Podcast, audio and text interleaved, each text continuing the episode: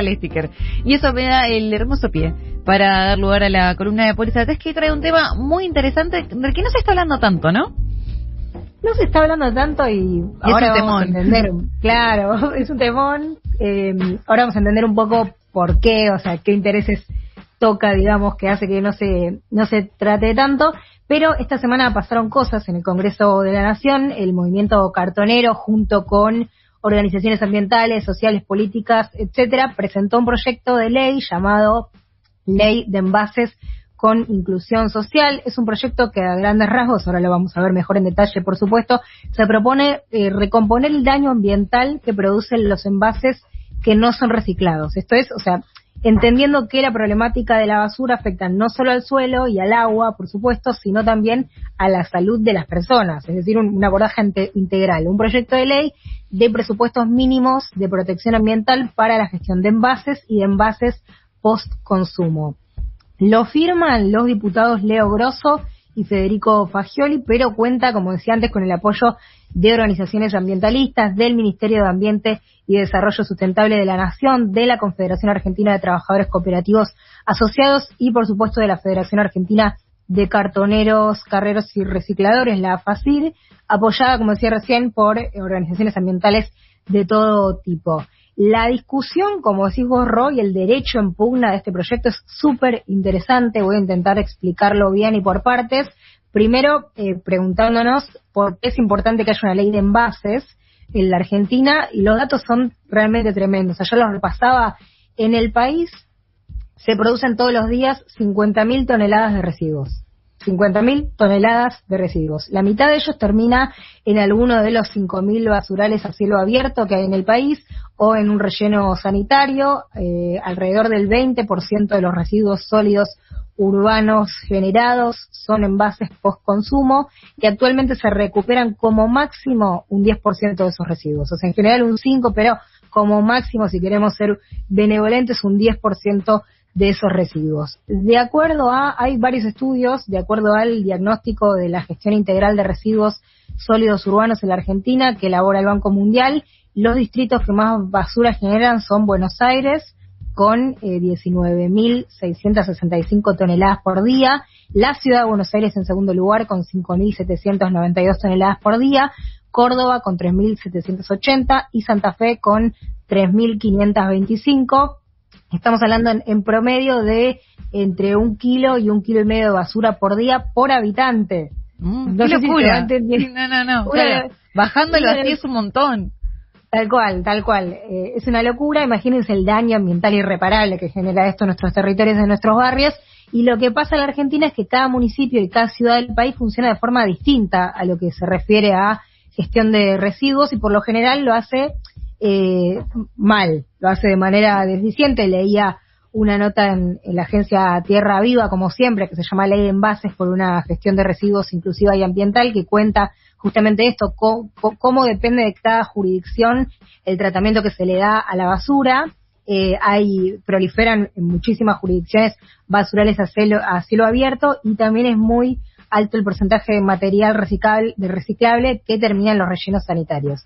Esto, como decía, se debe a que no hay una gestión integral de los residuos a nivel nacional y que está, digamos, em, municipalizada o dividida por, por distrito o por ciudades.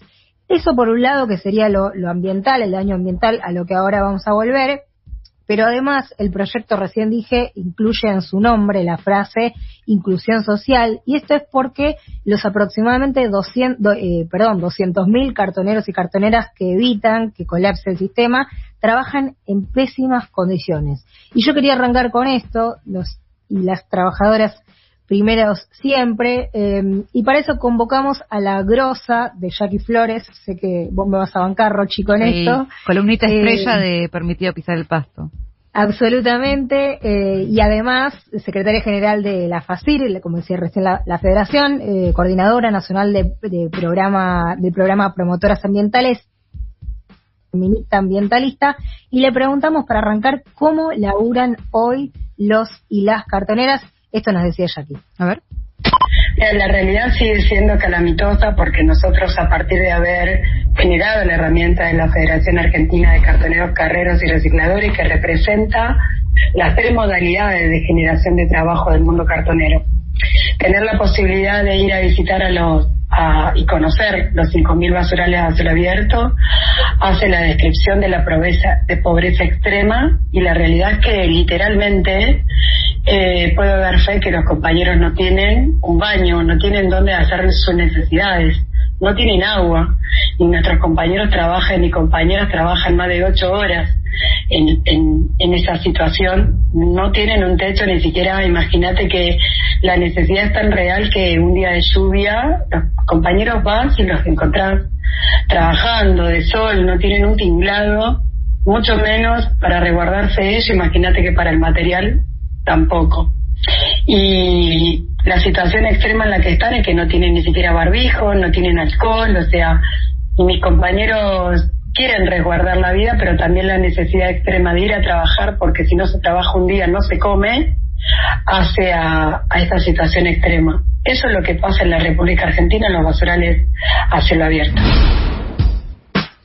Eh, clarísima y desgarradora, Jackie Flores, contando esto. Bueno, no tienen baño, no tienen barbijo, si no laburan un día por la circunstancia que fuere, no comen, básicamente. Eh, con lo cual, bueno, que, que además de, de, la pata sustentable, este proyecto implique la, eh, la, la, inclusión social es fundamental. Y, esta es justamente la particularidad del proyecto, que pone a la, propone la integración prioritaria en la cadena de gestión de residuos a los trabajadores cartoneros y recicladores y que vuelve a poner en, en agenda un principio que es el principio de responsabilidad extendida del productor. Ahora vamos a ver bien qué es esto, pero les quiero dar algunos detalles del proyecto. Pre prevé la conformación de un sistema nacional de gestión de envases. Esto va a funcionar dentro del ámbito del Ministerio de Ambiente, que va a ser la, autoridad de aplicación de la norma además.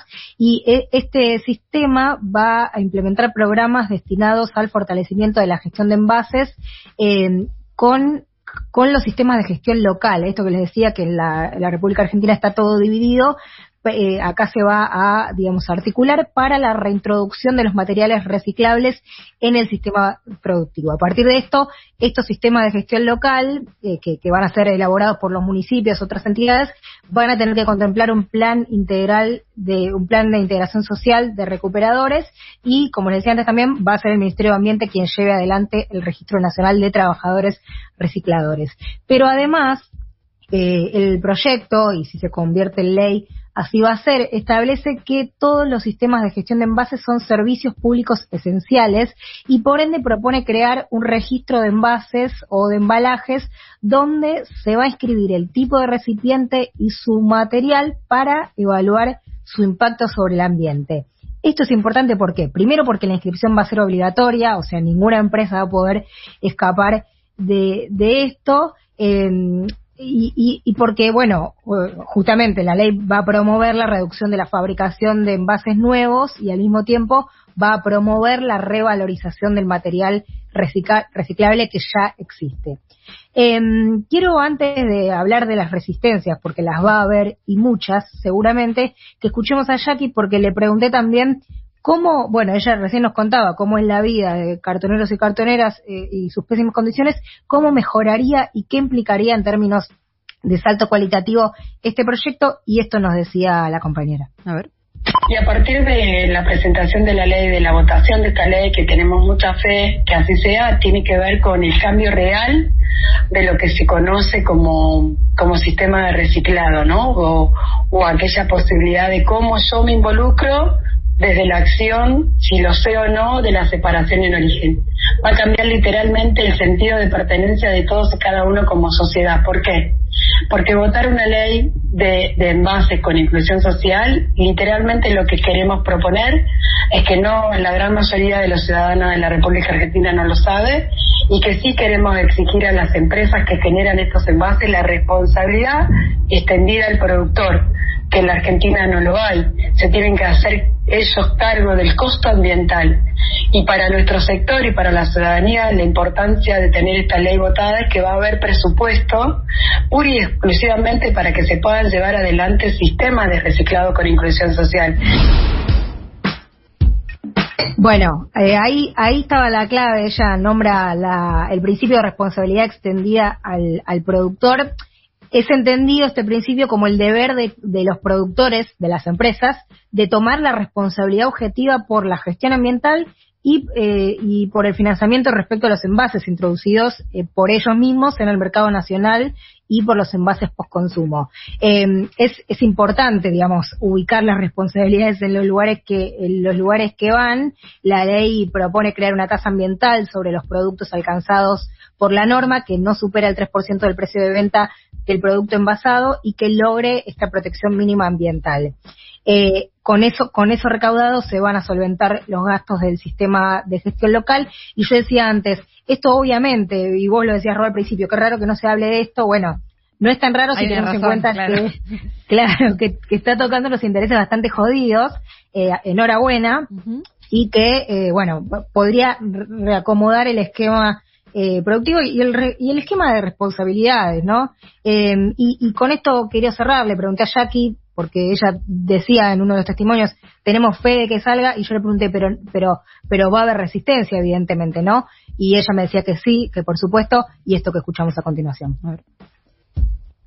La resistencia la sabemos, la tenemos clara, igual nos animamos a hacer la propuesta porque no lo hicimos solo, porque no lo hicimos a partir de la FACIR solamente, lo hicimos de otras cooperativas, de otros movimientos cartoneros que hay en la República Argentina, honestidad ambientalista, movimientos ambientalistas, la política que está entendiendo que realmente el cuidado de la casa común tiene que ver con una política que no la tenemos presente y que la queremos construir. Quienes van a venir a contrarrestar eh, la responsabilidad extendida al productor son los cinco monopolios que hay en la República Argentina, que son las empresas.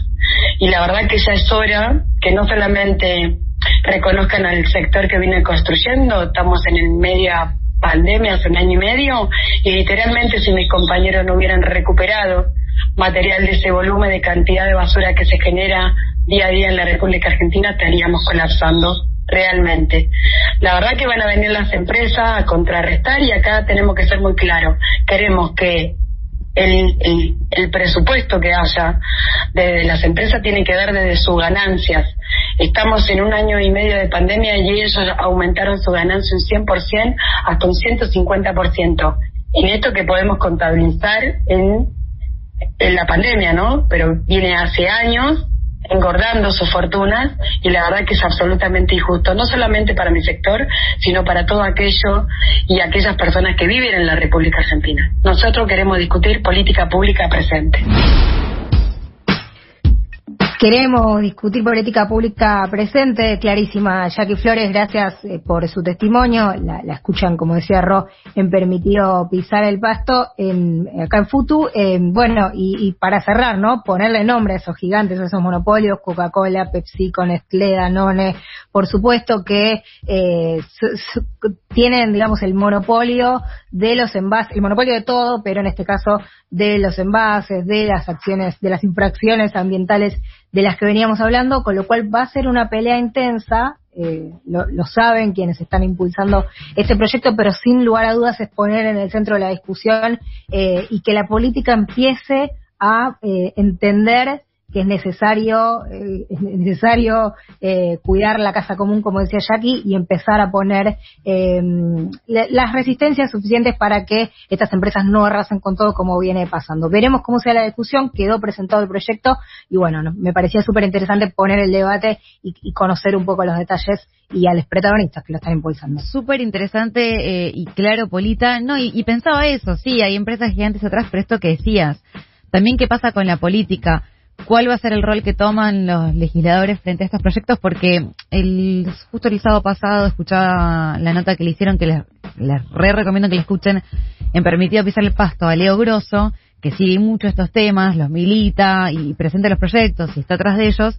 Y la verdad, y también le dice que Vélez siempre, eh, vemos un montón de, de lobby que muchos de, los diputados están atrás de ello y son de todos los colores políticos, digamos. Estas discusiones se exceden todo, digamos. Eh, hay un montón de dirigentes peronistas eh, eh, que representan a distintas provincias que bloquean también este tipo de avances que uno entiende que eh, son, bueno, que es un partido más cercano a la ampliación de derechos y sin embargo, en este punto siguen exponiendo un atraso absoluto, por lo cual ojalá la, la política eh, esté a la altura y un poco lo que decía eh, grosso en, la entrevista, ¿no? Que, el peronismo también empieza a tomar estos temas que son tan fundamentales, así que eh, desde ya lo vamos a seguir muy, pero muy de cerca. Gracias por este gran informe eh, y ojalá se pueda tratar este proyecto, como decía Polita, que no solo tiene que ver eh, con reducir el impacto de los envases post-consumo sobre el ambiente, sino también con garantizar más puestos de trabajo y mejores condiciones laborales.